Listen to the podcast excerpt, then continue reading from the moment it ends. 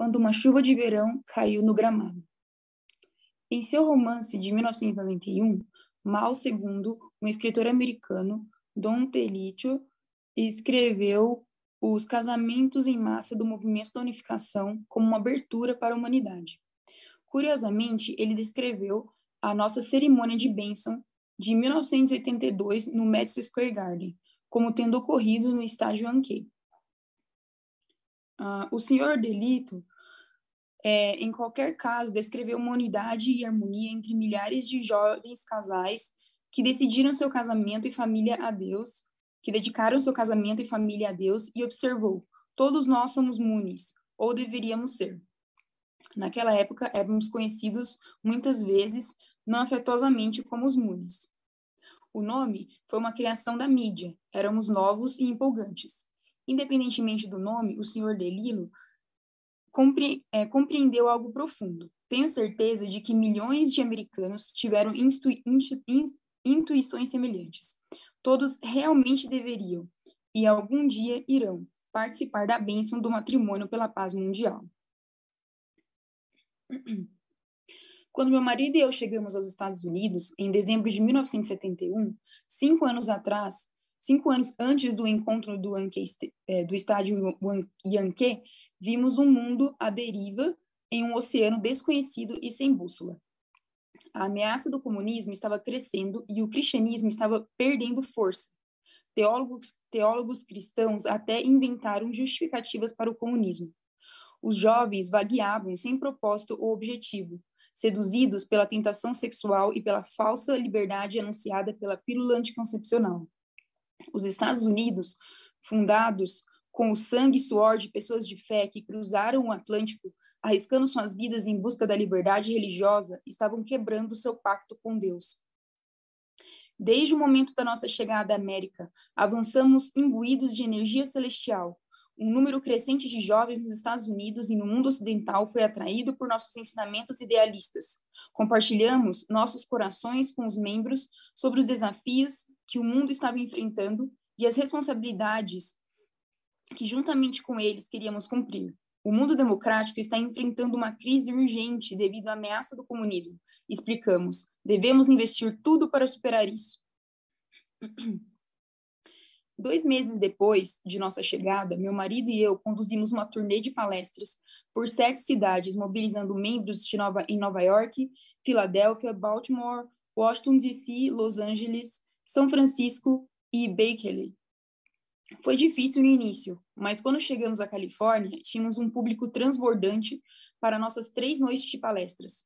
Nessas cidades, alguns, alguns dos jovens que participaram de nossos eventos de palestra se comprometeram com a nossa causa No início de 1973, tínhamos várias equipes de ônibus cobrindo o país em um centro doméstico na maioria dos estados. A partir desses grupos, reforçados por líderes e membros enérgicos do Japão e da Europa, incluindo o balé folclórico coreano, formamos o One World Crusade e um coro, o New Hope Singers International. Amamos sua paixão ardente e seu desejo de iluminar o mundo. Com a energia do meu marido, em 1972, no ano após chegar aos Estados Unidos, colocamos, um movimento muito, colocamos em movimento muitos projetos. Colocamos a primeira reunião da Conferência Internacional sobre a União das Ciências no, no Hotel Waldorf Astoria de Nova York.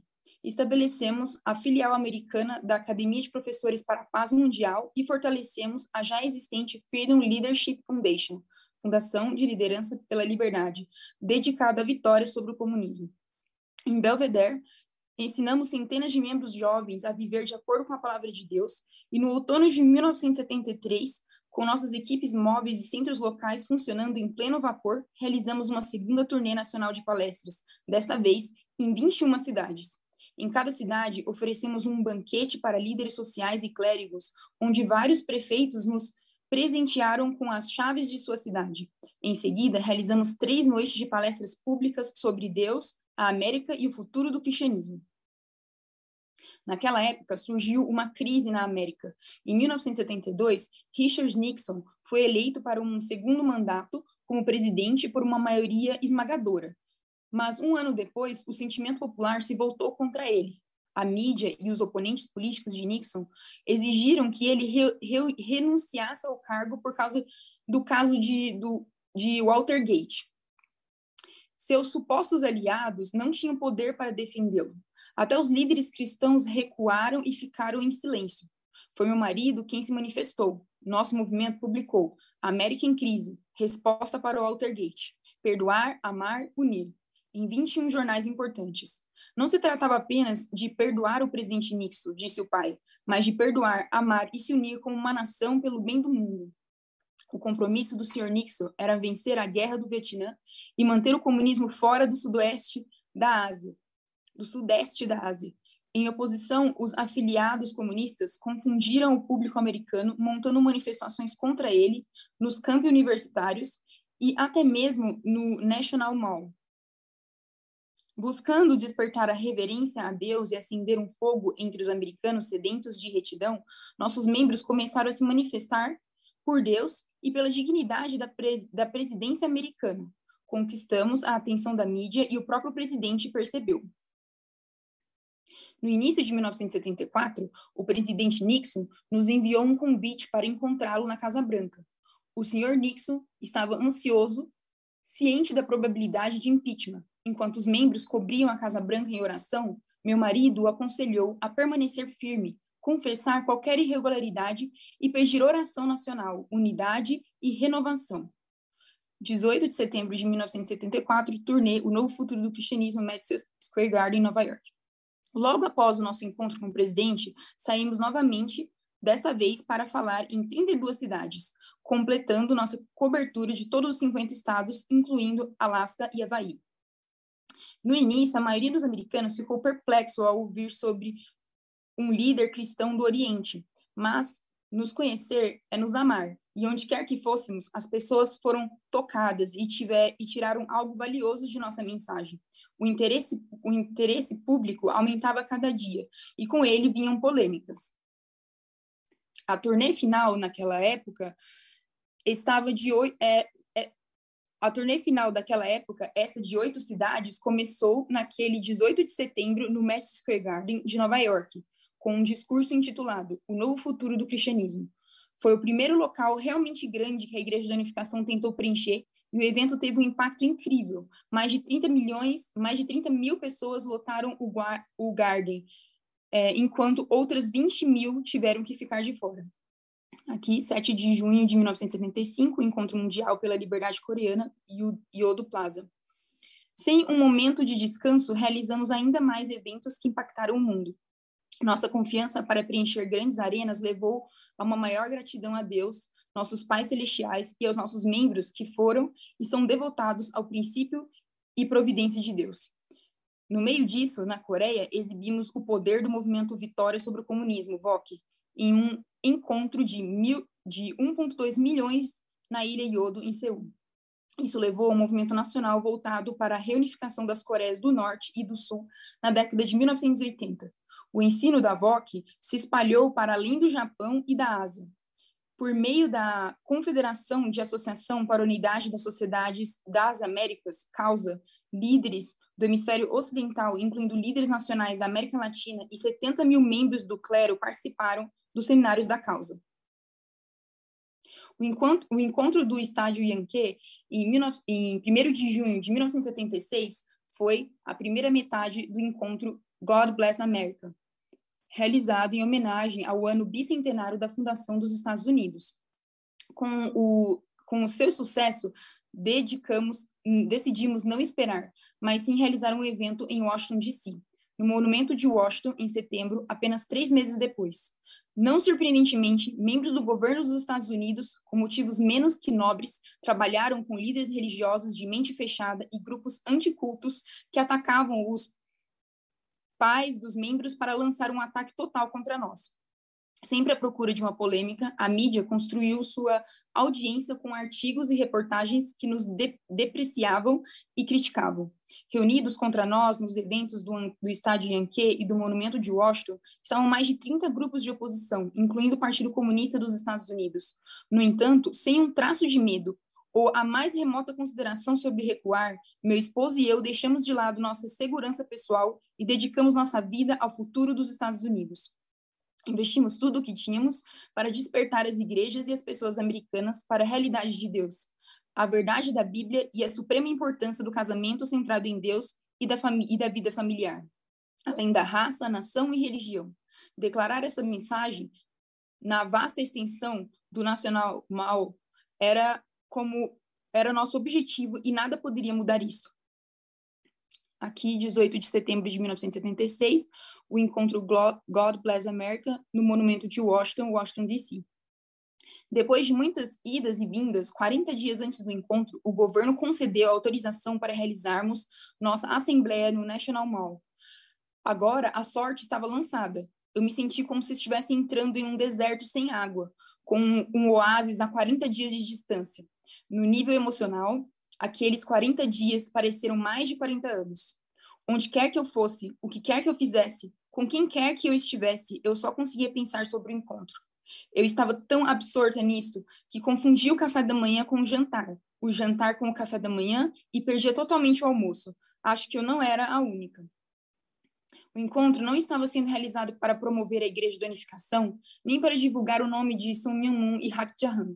Muito pelo contrário, Sacrificamos muito interna e externamente para que isso acontecesse. Fomos informados de que poderia haver um ataque terrorista, mas não tínhamos medo disso.